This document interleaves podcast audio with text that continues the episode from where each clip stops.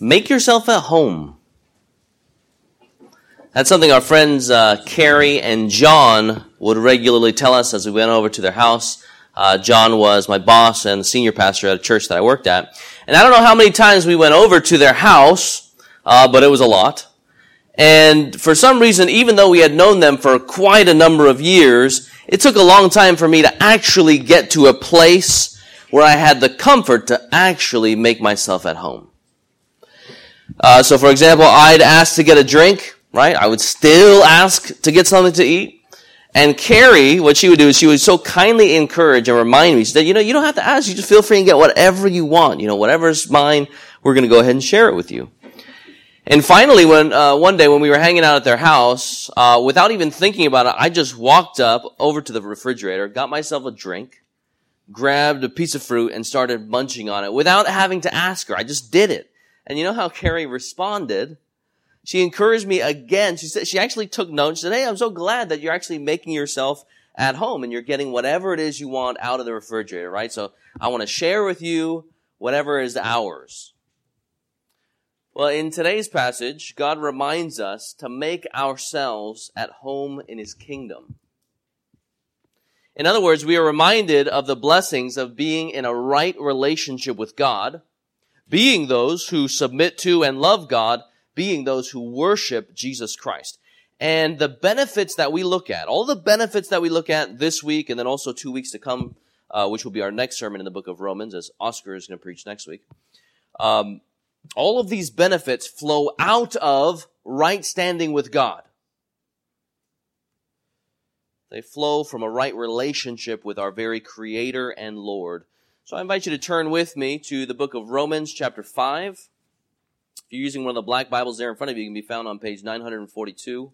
Romans chapter 5, and we are in verses 1 to 11, uh, where we consider blessings of being in right relationship with God. The blessings of being in right relationship with God. That's kind of like the main theme that we're going to look at. And if you're taking notes, and you're already there on page 942, if you're taking notes, the three blessings we look at this week are number one, peace with the king right? We're talking about life in the kingdom here. We have number one, peace with the king. Number two, access to the king. And then number three, hope in the return of the king. So number one, you can think of peace. Number two, think of access. Number three, think of hope. So with our passage today, we are entering into a, a new section of the book of Romans, the letter to the Roman Christians here. And as we go through the book of Romans, you know, I hope that you are reading the passage that's going to come up next. So if you look in the back of your bulletin, you'll see, for example, uh, the next passage that's going to be preached on. Where's my bulletin amongst all of my bulletins? Here it is. Okay, so there we have it. No, I'm looking at the wrong bulletin. Somebody tell us what the next passage that's going to be preached on. Philippians 2, uh, and then we have the verses 12 to 18. So, right, as we're going through the sermons, I hope that you guys are reading the Bible in preparation for the service next week. So just go ahead and commit yourself to reading that every single day. You can read it with uh, friends as you guys hang out. You can discuss uh, the issues and the things that pop out in that text. Uh, go ahead and do that with the book of Romans. And um, I'm going to give you an outline for the book of Romans. So as you are reading it, as we continue through the book of Romans, you have this outline right next to you, and that'll be helpful as you digest the book and meditate on it. So here's here's uh, one outline by a, a man named D.A. Carson and Doug Moo, or two men there. Um, number one, the gospel as the righteousness of God by faith. The gospel as the righteousness of God by faith. So they're kind of underscore righteousness of God by faith. That's basically Romans chapter 1 to 4. Romans chapters 1 to 4. The gospel as the righteousness of God by faith. He then moves in, in the start of Romans chapter 5, to the gospel as the power of God for salvation the power of God for salvation. This is chapters 5 to 8. That's where we are today. The gospel as the power of God for salvation. And then you got Romans chapters 9 through 11, the gospel and Israel. So who is Israel? What does that have to do with us today? The gospel and Israel. And then fourthly, the gospel and the transformation of life. The gospel and transformation of life. This is chapters 12 to 15, verse 13. And then, of course, you got the conclusion there uh, as he gives his salutations at the very end. So the whole entire letter is centered around the gospel. That's what we've seen. If you want a one word summary of the book of Romans, it's the word uh, gospel.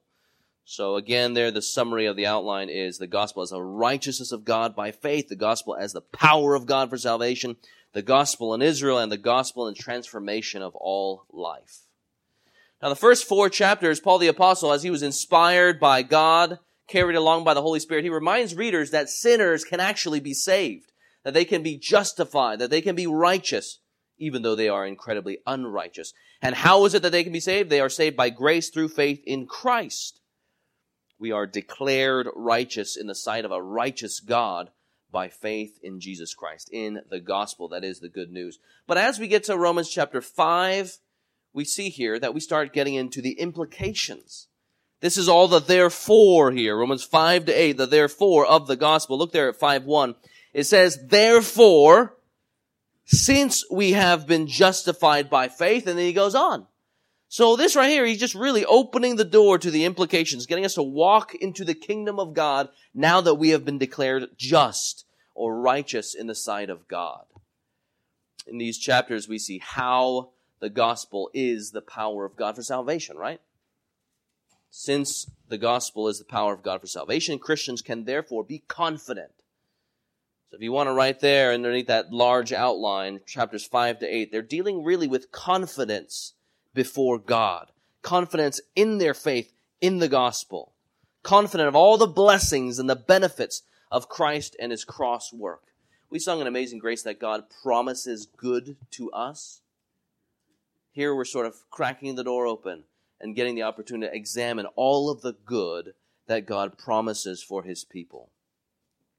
And then for the next few chapters, of course, we get to walk around, continue walking around in the kingdom of God. Go ahead and look there at uh, 512. I don't know if you, if you, uh, your Bible has headings, but my Bible has headings that were inserted after the scripture was written. It's helpful. I find them helpful. You see their death in Adam, life in Christ. It's talking really about union with this Jesus if Jesus is my head and I submit to him and love him, well, what are the benefits that flow from being in union with Jesus Christ? And then in chapter six, dead to sin and alive to God, again, union with God. What does that have to do with our struggle with sin? Is sin going to rule us finally at the end of the day? Well, in uh, verse 15 there, he gets to being a slave to righteousness, not a slave to sin. That's a benefit. Slave does not have the, uh, sin does not have the final say. Nor does the law there in chapter 7 in the beginning. Release from the law. The law does not have the final say either. And then we get to life in the Spirit. What does it look like for us to live in the Spirit of Christ? And what does it look like for us to hope in future glory? Our passage actually, as it opens this section, it brings up a lot of these topics that he then's going to cycle back to later on in the coming chapters there. Uh, but that's something to keep aware of as we read through the section. I'll go ahead and read verses 1 to 11 of chapter 5. But actually, for today, I'm actually going to focus on verses 1 to 4 just 1 to 4. Let's go ahead and look at verse 1 of chapter 5. Therefore, since we have been justified by faith, we have peace with God through our Lord Jesus Christ. Through him we have also obtained access by faith into this grace in which we stand. And we rejoice in hope of the glory of God. Not only that, but we rejoice in our sufferings, knowing that suffering produces endurance, and endurance produces character, and character produces hope. And hope does not put us to shame because God's love has been poured into our hearts through the Holy Spirit who has been given to us. For while we were still weak, at the right time Christ died for the ungodly. For one will scarcely die for a righteous person, though perhaps for a good person one would dare even to die. But God shows his love for us in that, while we were still sinners, Christ died for us. Since therefore we have now been justified by his blood, much more shall we be saved by him from the wrath of God. For if while we were enemies, we were reconciled to God by the death of the Son, much more now that we are reconciled, shall we be saved by his life. More than that, we also rejoice in God through our Lord Jesus Christ, through whom we have now received reconciliation. Again, we're going to look at those three benefits of peace, access, and hope. We're going to move quickly through the first two and then land on the third. And, clearly, as we look at the passage here, uh, he himself, Paul himself, as he's writing this letter, camps more on the last one, which is hope. Uh, so let's go ahead and look at the first blessing of being in the kingdom of God. It says there that we have peace with God. This is the very first blessing in our section today that Paul wants us, that God himself wants us to be mindful of. As we are declared righteous, we enter into his kingdom. He wants us to be confident of the fact that we have peace with the king that we once rebelled against. For Christians to hear the word peace, you know, many of us think of peace, the peace of God, you know, that, that is found in Philippians chapter 4, for example. It speaks of the peace of God, which transcends everything, the peace of God that guides our hearts in times of anxiety. This here is not that peace. That is a good piece, a very important piece, but this is a more fundamental piece. This is a, this is a peace between sinner and the holy, the unrighteous and the righteous. It says there the peace with God, not the peace of God. It's a peace with God. Now, if you're visiting with us today and maybe you are exploring Christianity, you might think like, you know, gosh, why do I even need the peace with God? What I'm after is the peace of God. I need tranquility. I need serenity now. But no, here he says that what we need actually is peace with God It's because the Bible actually says that the one who does not submit to and love Jesus Christ is actually hostile to God. Turn over to Romans chapter 8, verse 7. Romans chapter 8, verse 7. Here in this section, you know, he's talking about the Christian life, he's talking about life in the kingdom of God, and he has this distinction between those who live according to the flesh and those who live according to the Spirit. And those who live according to the flesh, they are those who reject Jesus. And he says there, for the mind that is set on the flesh, these are non-Christians, the mind that is set on the flesh is hostile to God, for it does not submit to God's law. Indeed, it cannot.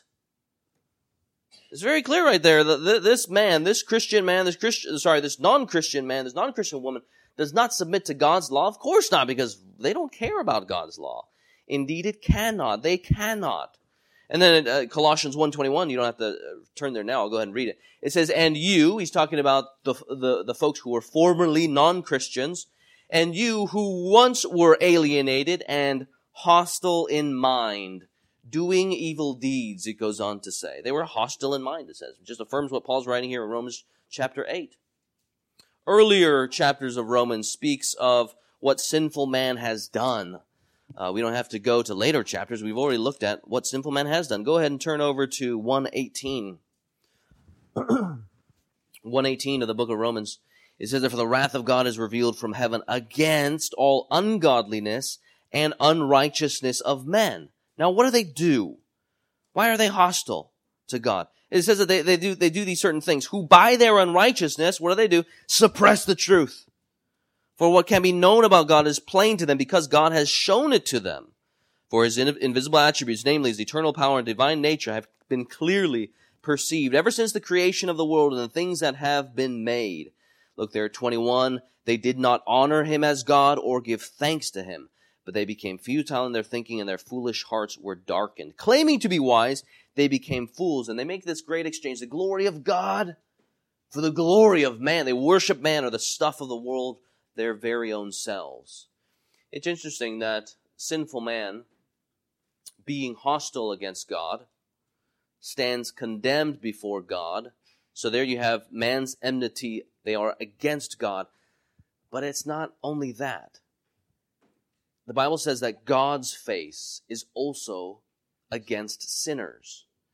So you read there in 118, you can look there that the wrath of God and all of his righteousness and all of his justice and all of his holiness stands against ungodliness, the unrighteousness of men. That is why peace with God is necessary, right?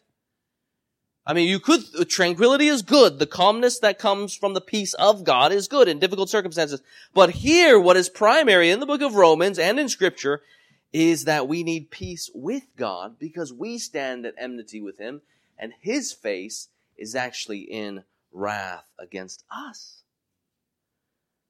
Now, again, if you're visiting as a non Christian, I'm sure you know what it is like to want peace between you and somebody else, right? You know what it is like to be in the wrong and to have somebody angry against you. And of course, the closer the person is to your inner circle, the more that stuff should bother you. Should is the key word, right? But you guys probably understand what I'm talking about. The more the person is closer to your inner circles, the more this hostility or enmity or even something as bland as a misunderstanding, the, you know, the more important this reconciliation is. Maybe some of you guys, even right now, maybe got in a fight with your spouse, your roommate, and now you guys need some sort of reconciliation, even as we, uh, even as you sit and listen to the sermon. See, the problem with sinners is that we have relegated God, the Almighty, the Creator, the Lord, to the farthest category out there. Equivalent to maybe the guy that I cut off and who was angry at me on the street. We don't really care, unfortunately.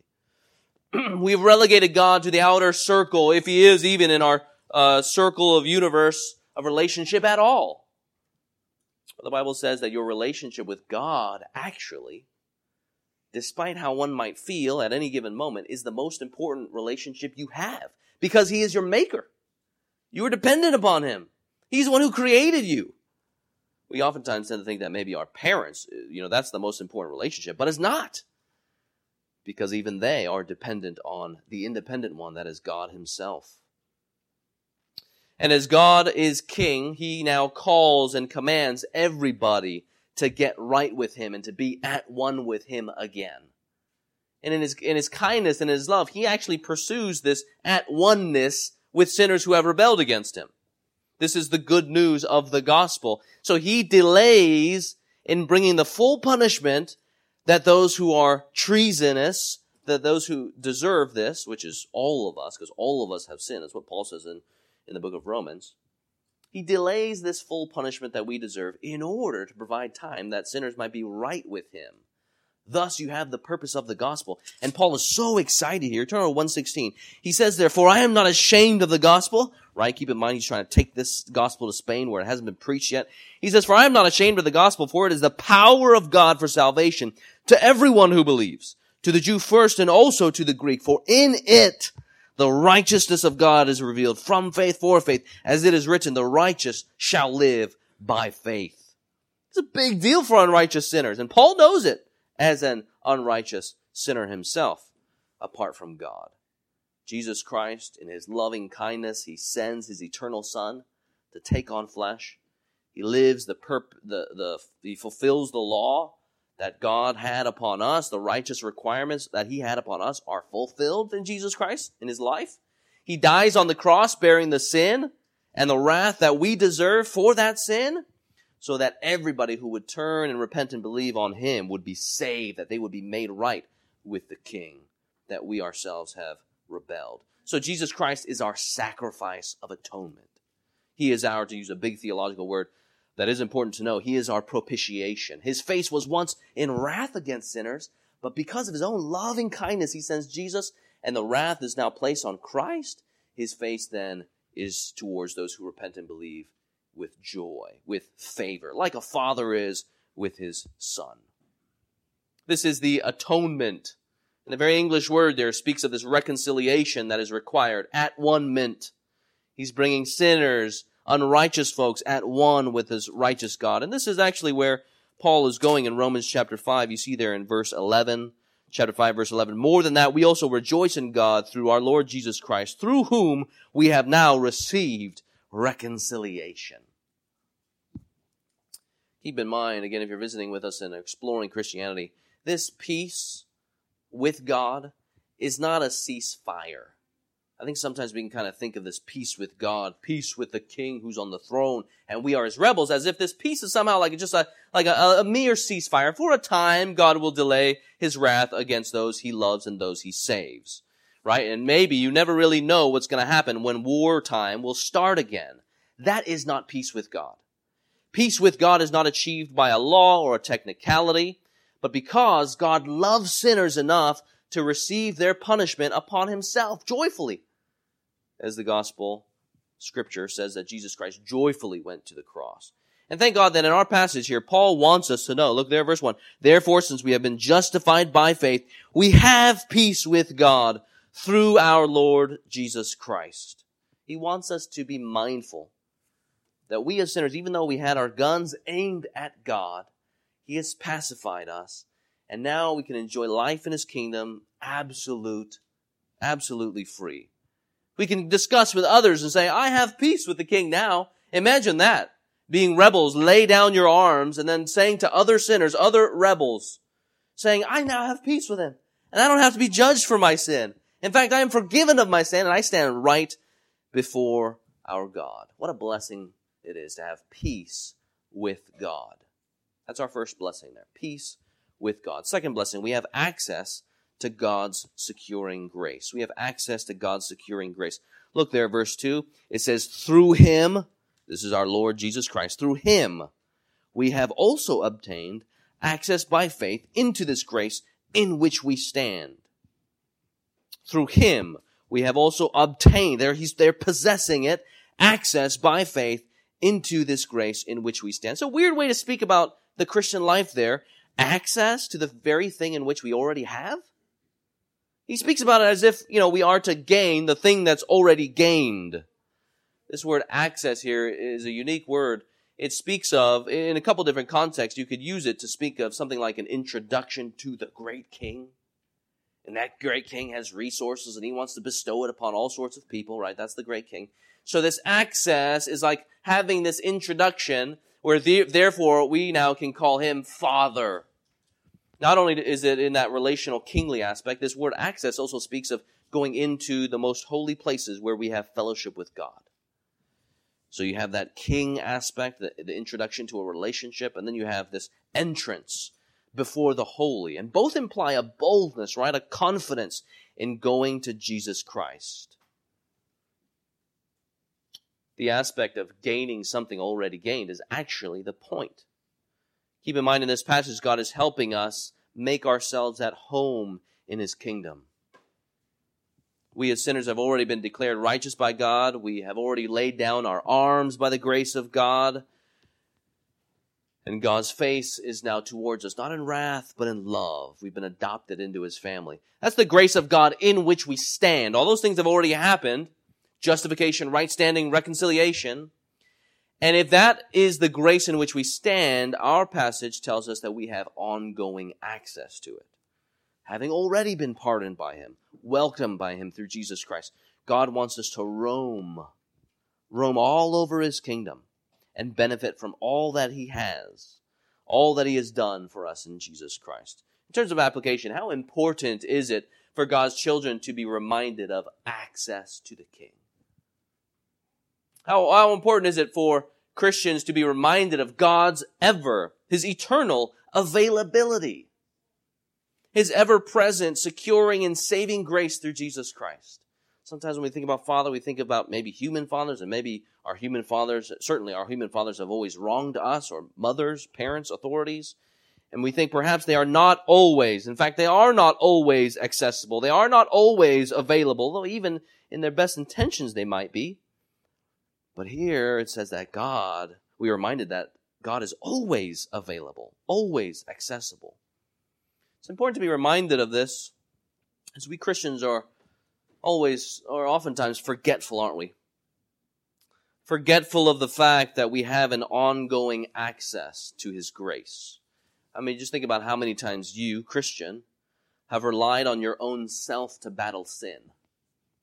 We are enslaved to sin, and then God justifies us, so we enter into his kingdom, but then somehow we end up relying on our own efforts to battle against sin. Or we think we maintain our standing in God's house, not according to the righteousness of Jesus Christ and the Spirit of Christ, but through perfectly obeying and meeting the requirements of the law, as if that were even possible.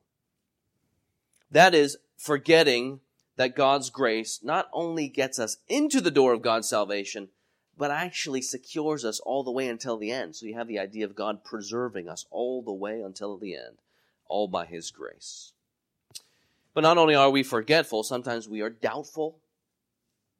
So, how many of you guys think you don't have, or maybe you even right now, you might be struggling with some sort of sin, some sort of sin that you just are looking forward to shaking and it seems to be dragging you down. And maybe you even right now insist that you don't have access to God. Maybe in self pity, you look at yourself and think, look at me. Feeling the guilt and shame, think, you should not have died for me. This is where the reminder uplifts us. Just as God's grace saves, so God's grace secures us even after having stumbled if we repent in an ongoing way, if we cast ourselves at God's feet in an ongoing way. This is grace that picks us up. This is grace that encourages us to walk all the more closely to Jesus Christ. Therefore, since we have been justified by faith, we possess these things.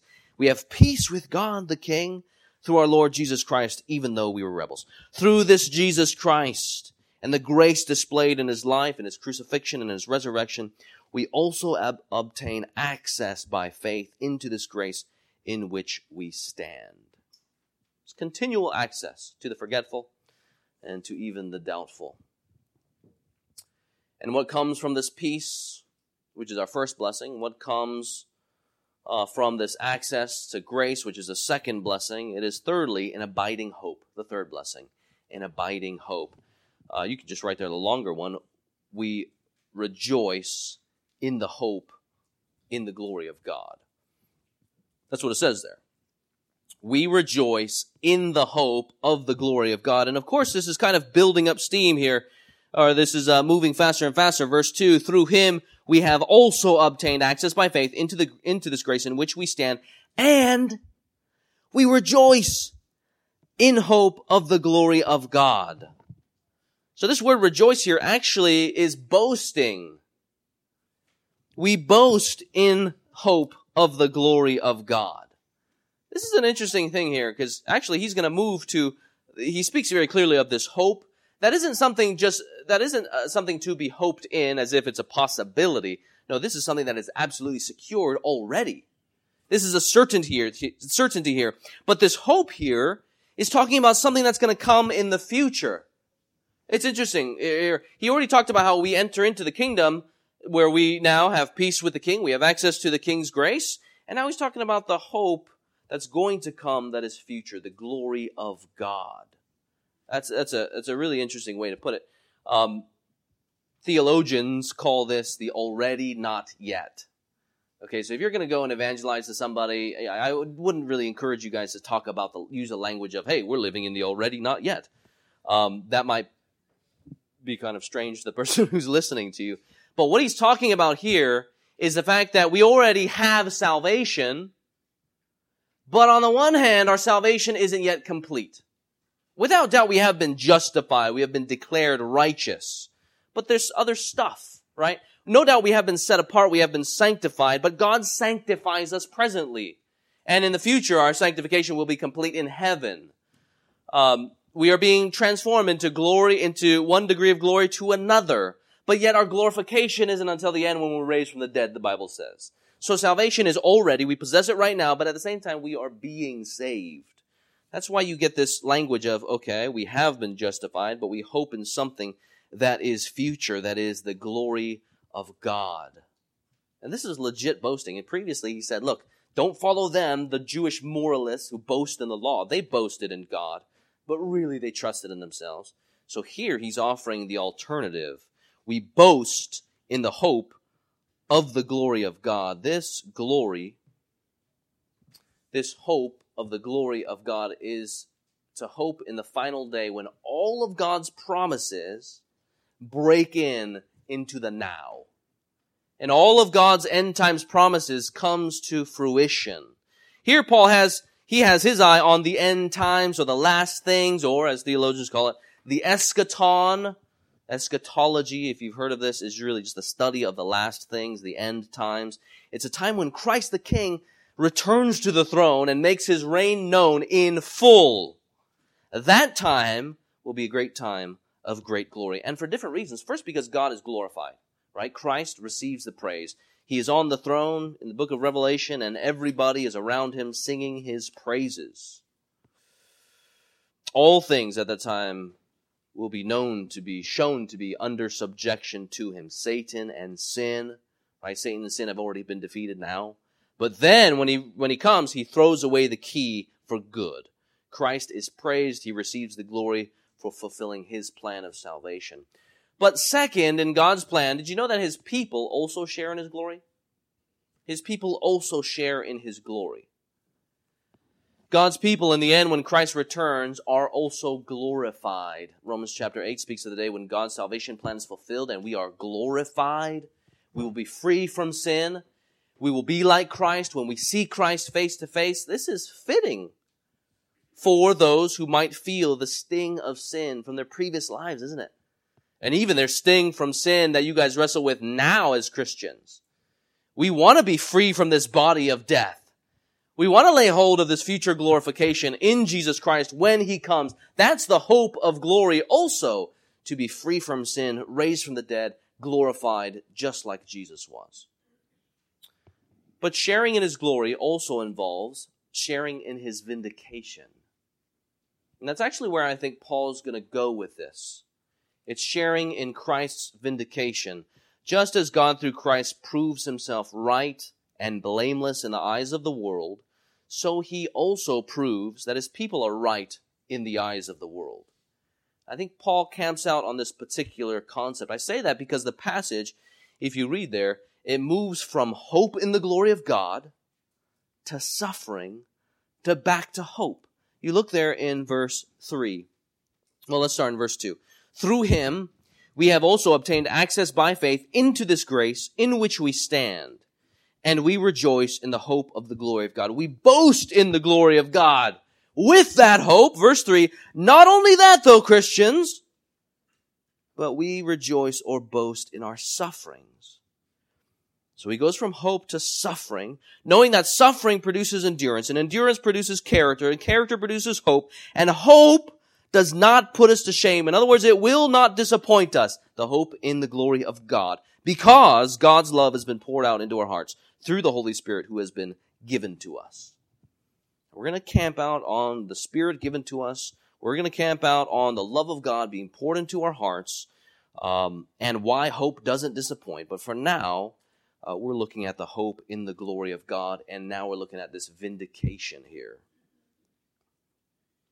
The Greek word for suffering here refers to afflictions, particularly the afflictions or the sufferings that we go through on behalf of Christ for the sake of the gospel. So think of persecution, think of opposition. It's great that regularly here at church we pray for the persecuted church. I don't know if you guys have friends from Eritrea. You probably some of you guys might. Uh, we have friends from Eritrea, and uh, so it's great that we can be praying for the church there as they are bearing up under suffering and affliction. Right, that's the suffering and affliction that they're going through. The word here stands for it, it, it has this connotation of being pressed down being pressed down. And we know that Paul's going to return once again in Romans chapter 8 to suffering, as nothing will separate us from the love of God, not even death. This is so significant to the followers of Jesus Christ as he said that we would experience hardships on account of his name here presently. Well, some of you guys know what this is like to experience hardships for the name of Jesus Christ. People make fun of you perhaps. People might treat you differently at work, maybe not even give you business, or maybe your boss doesn't give you clients on account of Jesus Christ. I know some of you guys, your testimony is that your boss has asked you in the past to do some sort of shady thing, but yet, for the sake of the gospel, you actually stand your ground and do what Christ wants as opposed to what your boss wants. And so you know the casualties that come from that. You might be written off. You might even be facing physical hostility for your faith. That's what Paul's situation was. That's what the situation was for the Roman Christians, actually. You guys know that in the years leading up to Paul writing this letter, I think that Paul wrote this letter in the mid 50s AD, the years leading up to Paul writing this letter, the Christian Jews and all Jews in Rome were actually kicked out of Rome. Can you imagine, right? Somebody, I mean, the sheriff's department or whoever comes down and says, okay, all of you guys who live in Hacienda Heights or Rowland Heights or wherever you're from, you need to leave now for suspicion. Uh, you know, maybe the government somehow feels threatened, uh, threatened by you because you follow the king, that is King Jesus. But really, what you want is people to worship Jesus. You want people to be saved and to repent of their sin. So that's what's going on there. The, the emperor feels threatened to kick all of the Jews out, the Jewish Christians even though the Jews trickled back into Rome after the emperor died, the persecution would actually worsen. You can think of the persecution under Nero 10 years later in the mid 60s. You can think of Trajan in the second century, who was known for uh, having the Christians thrown to lions. You know, this expulsion here, this persecution is actually referred to in Acts chapter 18, verses 1 to 3. You don't have to turn there right now, where the emperor Claudius kicks out all the Jews, and Paul is actually in Corinth and he meets a couple named Priscilla and Aquila. You guys know them? And Priscilla and Aquila are actually mentioned in the book of Romans. So after they're kicked out, Paul writes this letter at some point in time. And because Paul's writing this letter to the Romans with Priscilla and Aquila mentioned, he says, hey, greet them. Means that they've already trickled back, right? So we're thinking that this is after the emperor had died in the middle of uh, the 50s AD here. But anyways, my point is, is that they're going through affliction. And as they are going through affliction, Paul, under the inspiration of the Holy Spirit, takes time to guide Christians in helping them think about how they experience suffering even though they live with Christ on the throne as they await Christ's return, they still suffer. He says there in verse 3 that Christians here, they boast in their suffering because of their hope in the glory of God and because it is refined. It's interesting. You guys boast in your suffering? As you live in the kingdom of God, right? He wants you to be confident, even confident in suffering. Confident when people oppress you for the name of Jesus who justified you, who died for you. He wants us to boast in life under the king. Verse 3 gives us this process. You look there, we rejoice, we boast in our sufferings, knowing that suffering produces endurance, and endurance produces character, and character produces hope. That is the hope of the glory of God. I'm sure you guys might pause right there and think, like, man, these truths are kind of hard to grasp in the middle of suffering before we get to the individual words here, it's important to see once again that he ends up talking about hope. So whatever these words mean, whatever God's processes are for our suffering in this life, he wants us ultimately to grow in hope. So that you got to see that there. He wants you to get your heart to move towards hope. He wants our hope refined, honed, strengthened. Think of a determined athlete. You know, some of you guys are athletes. Uh, some of us are posers, but maybe you know what it's like to dabble. Think of the, deter- the determined athlete who trains and trains, who pushes himself to attain the prize, the athlete who practices and practices with his eyes fixed on the hope of victory. The same thing goes for work, even if you're not an athlete. Let's say you want to build your business, as I know some of you guys do, right? You're going to put in the work. Think about those of you who might be striving to attain another degree, let's say a PhD, you want to be a doctor of something and so on, right? You choose to subject yourself under a load for the payout for the gain, for the prize. And when you advance under the load, your hopes get stronger, don't they? It's, you're designed to kind of look back and think like, man, that was tough, but I'm through it. And your hopes get stronger. The prize is that much closer. Your hopes grow, actually. They're strengthened, they're honed, they're more fixed, they're more focused. Well, friends, that's what Paul wants us to do. He wants us to look at, he wants the suffering Christian to say, hold on one second. Let's look at the process in order that our hope might grow. He says there, we rejoice in our sufferings, that is our afflictions for the faith, because, and, and by the way, when, when we put sufferings here, just go ahead and lump in all sorts of suffering, right? All sorts of suffering, because while we might not suffer from man's sin, as in persecution, we still suffer from the effects of sin, right? We all suffer from breaking down bodies, etc. We know what it's like to live in this sinful world in general, so you can um, include other sufferings in general. He says that we rejoice in our sufferings. Why? Because we know, we are fully aware that this pressure of being pushed down by various circumstances, it produces endurance. Right? Endurance is just the ability to bear up under the weight of affliction. This creates perseverance. And what is, what does this endurance produce? Says there character. That is tested character. This is godliness, the fruit of the Spirit. And what does this character produce? It produces hope. Hope, once again, in the arrival of the king and all the blessings of salvation, particularly vindication in this context. According to Romans chapter 5, and here's the first point of application for this uh, hope here suffering helps us learn to live by faith. If you're wondering, what's the purpose of suffering here as I claim king, that king, If I submit myself to that king, I have peace with him, I have access to this grace. But what's the point of suffering? Suffering here helps us learn to live by faith. So when you, Christian, when you have suffered, don't you say and don't you pray in the middle of the suffering, Christ, will you get me through this? And then maybe you even say, Christ will get me through this because you know the Word of God. Maybe then you go on to say, as you're feeling more uh, strengthened by the Spirit of Christ, Christ is getting me through this, no matter how difficult it is. And then on the back end of it, you look back and you say, Christ, He did get me through this. This is done. It is over. It is finished, at least that particular thing. The experience of hardship cultivates, it strengthens one's faith. So just think about a time when you suffered for the faith, or suffered in general, and Christ got you through it. I remember, uh, being as young as junior high school. I don't even know if I was a Christian then, uh, suffering for the name of Jesus, uh, even though I'm not quite sure if I was a Christian there. You know, I had uh, my closest friend was a Muslim, uh, one of them, and the other one was a Buddhist. And uh, you know, it's just there's the three of us, right? A Christian, a Muslim, and a Buddhist walk into a bar. You just think of all the different jokes, you know. Um, but it's very, it was, a, you know, all the immigrants hung out together. And so uh, these were my friends. And I can remember being mocked for believing that Jesus Christ is the Son of God, that is the God man, at 13 years old. And I have to be honest, in the moment, it was not easy standing up for the faith, standing up for what uh, the Bible taught, which at the very least I had a head knowledge of it. But you know what? After that, I, I kind of looked back and thought, hey, you know what? That wasn't too bad. Uh, you know, some, they did treat me a little bit different from then on, but hey, you know, I'm, I'm still alive.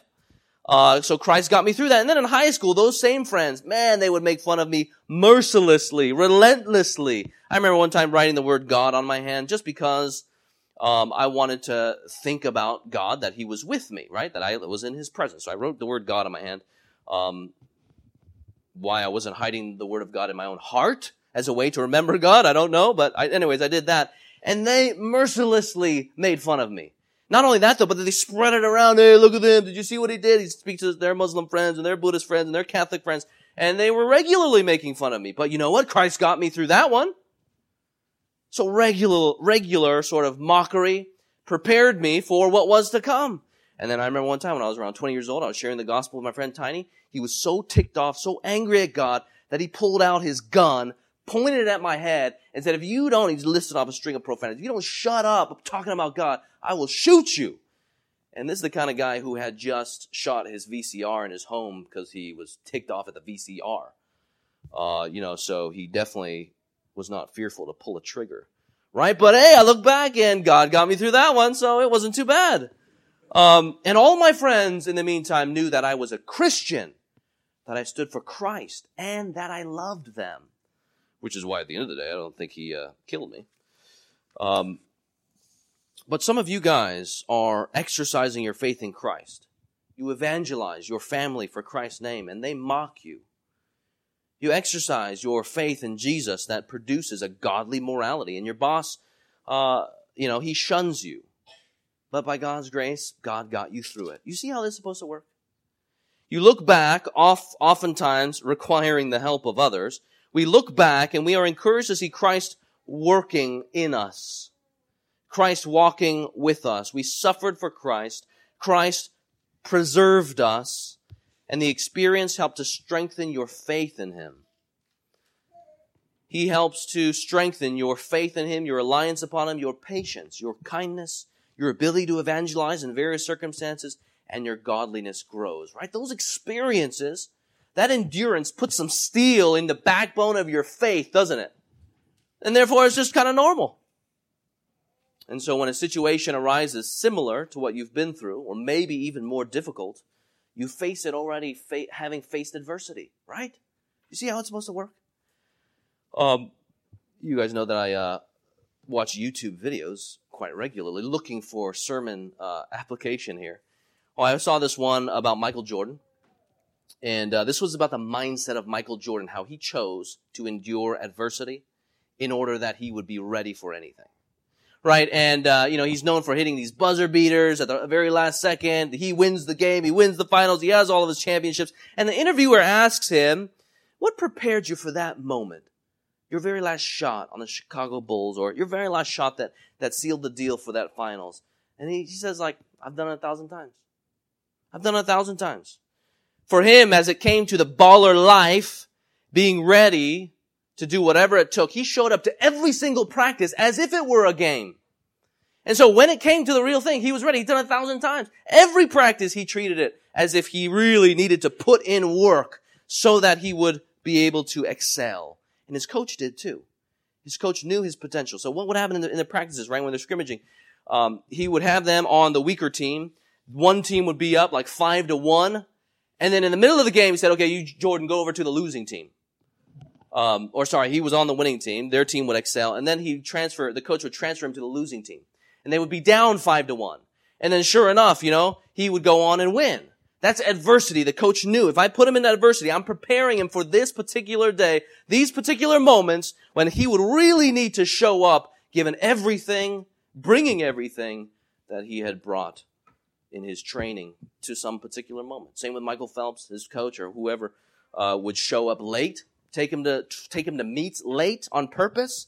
Uh, he would take him on various detours just so his mind would kind of get messed up, but he would be used to it so that he would be able to endure pressure.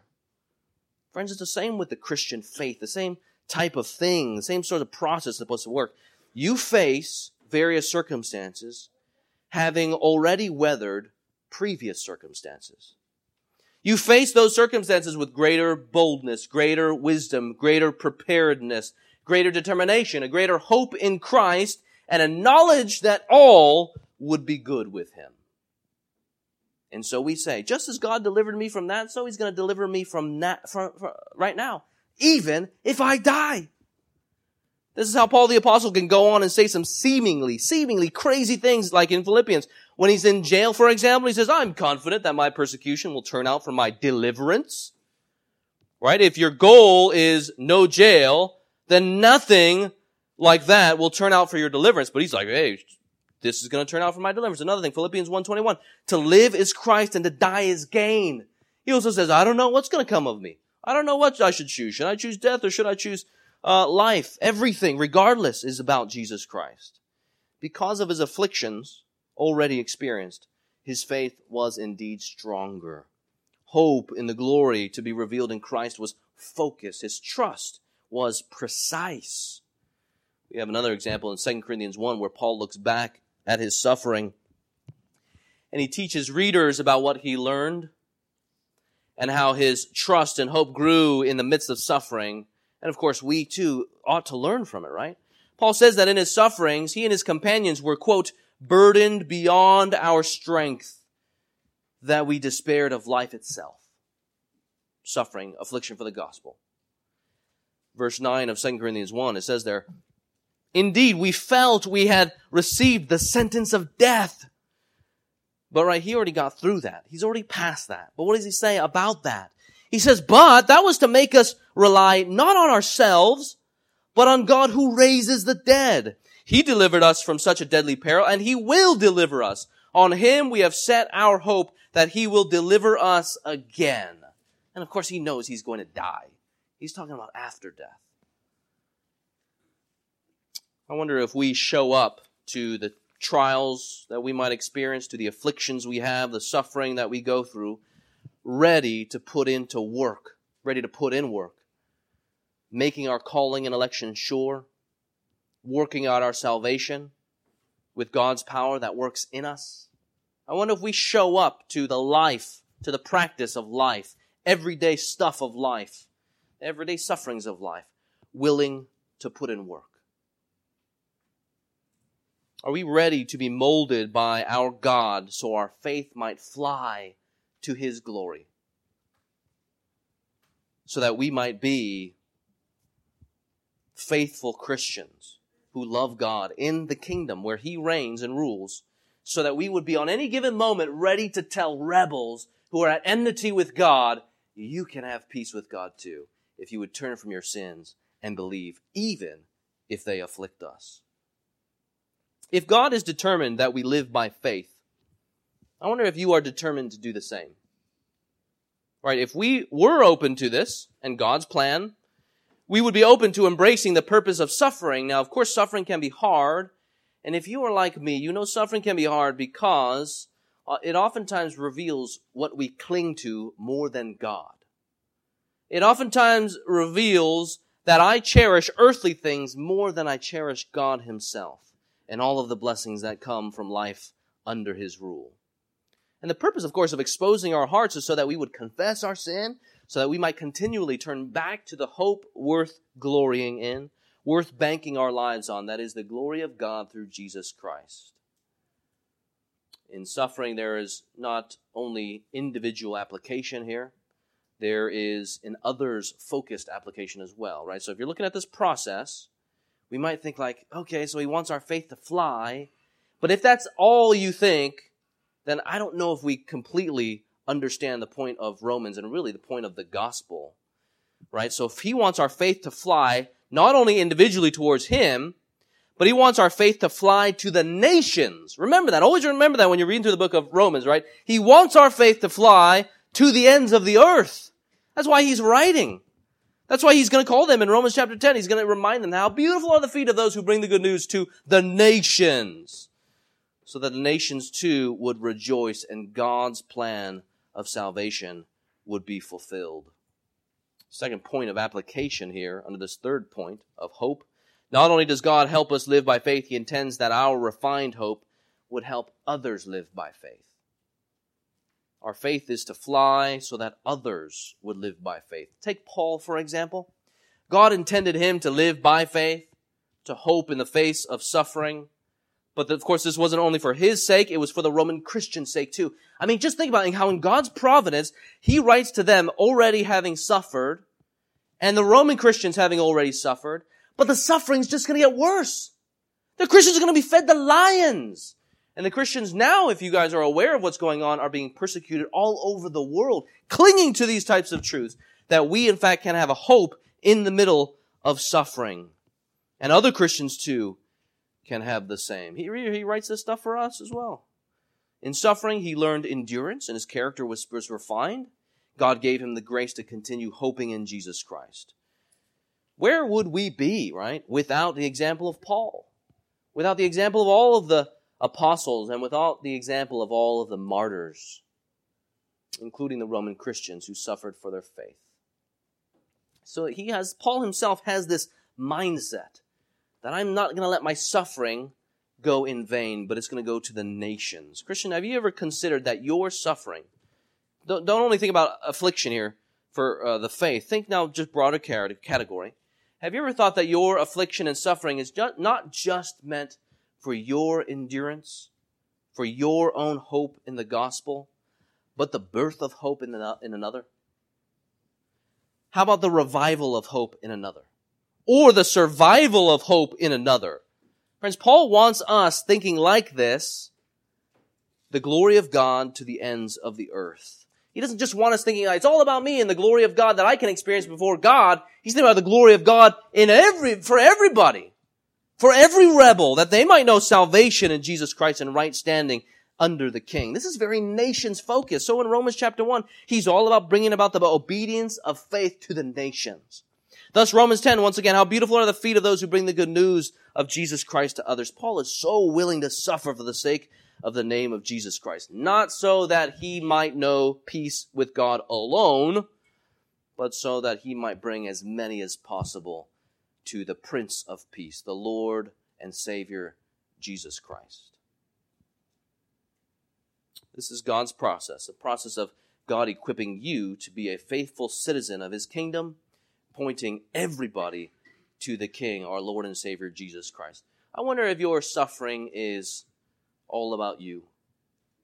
I know it sounds funny, but you look at Jesus, right? Jesus' suffering was for everybody who would repent and believe. Paul's suffering for the gospel was not just his own suffering, it was suffering for everybody. Now, even the stuff of his health when he prays, you know, that the thorn would be removed. He says even there, what an example that God's grace would be proven sufficient, that his power would be made perfect in weakness. A display for everybody, for us to follow. So, Christian, in the midst of your suffering, ask yourself, how does Christ want to prove himself to be my hope individually? It's good. It's good that there is an individual component. So think that, how does God want to prove himself to be my hope individually? So, for example, do you long for vindication, right? That's the context. Are you suffering? Well, friends, hope in the glory of God when as he will vindicate his own name, so he vindicates his people's name right?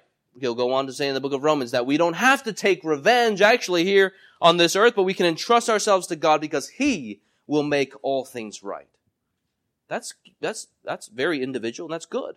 How about this one? Are you crushed by the weight of sin and guilt? How does Christ want to prove himself to be your hope? Well, God has already justified you in Jesus Christ. Sin will not ultimately rule you, but you are in Christ and you have the Spirit of Christ and He's going to help you live according to His ways. That's an individual thing. Are you discouraged by this body of death, right? Um, I'm experiencing, we all experience this body of death, and even for me, 2017 has been incredibly difficult. My body has been failing me in all sorts of different ways, right? And I want to be done with this body, not only because I sin, but also uh, because it just fails me. Well, praise God that in this sinful world, we have another hope where God is going to raise us from the dead and he, we have final glorification. But don't just stop there in the individual realm. Consider how your experience can actually help others in the faith. So this, I think, is where our challenge is, right? How do we go beyond the individual and then helping others? Just the path of Jesus, the path of Paul. So how do you go on and help others? Well, out of your endurance and suffering, you can actually help others in their suffering and in their affliction for the name of Christ. Right? So I remember one time um, when I was, uh, me and my friend John that I mentioned earlier in the sermon, you know, we were asked to teach a bunch of pastors from a closed country. Um, and that closed country was known for shutting down churches. They were known for imprisoning Christians. They were known for torturing Christians. And so here, me and John sat, two Western guys, in front of a room with folks who had been, at least a couple of them, had been imprisoned and had been tortured for the name of Jesus. And you know why we were there? We were there to teach them about suffering. I've been mocked, right? That's not a big deal. Somebody pointed a gun at me and threatened my life, right? That's not a big deal. These guys have been tortured for the name of Jesus Christ. And as I'm there teaching them from the book of Thessalonians about suffering, they teach me just by the fact that they are faithful, that they're there to learn about Christ because they want to go back to their country to teach other people about Jesus Christ. Their suffering or they are determined to not let their suffering be in vain because I get strengthened as the weaker one there. So out of your own endurance and your own suffering, friends, you realize that you can help other people who endure the same things, who suffer the same things for the name of Jesus Christ. Think about all of your afflictions in this sinful world. If you need freedom from sin, maybe you're wrestling with the effects of the fall of man and you're discouraged by any number of things. Whatever it is, your experience in suffering as your own hope endured, as you latched on to the glory of God that is to be revealed when Christ returns, you, you go through those things in order that other people would be helped to lay hold of your same Christ. Our suffering produces endurance. Endurance produces character. And character produces hope in the glory of God. This is written here that we might be encouraged to know that Christ is preparing you, even in your sufferings, for a life of fruitfulness in the kingdom of Christ, both here and now, but especially in the things that are to come. Now, at first glance, it's a strange thing to rejoice in these things. Strange things to be, to be underneath the king and his kingdom, rejoicing in our suffering. But what an amazing thing it is because we can rejoice because of the hope of the glory of God life in the kingdom of Christ, as Christ wants us to be comfortable or confident, more like. He wants us to be confident in all the blessings, peace with the King. He wants us to be confident, going back and having access to the King in all of His grace. And He wants us confident in a hope that He will indeed return and make all things right. Let's pray together.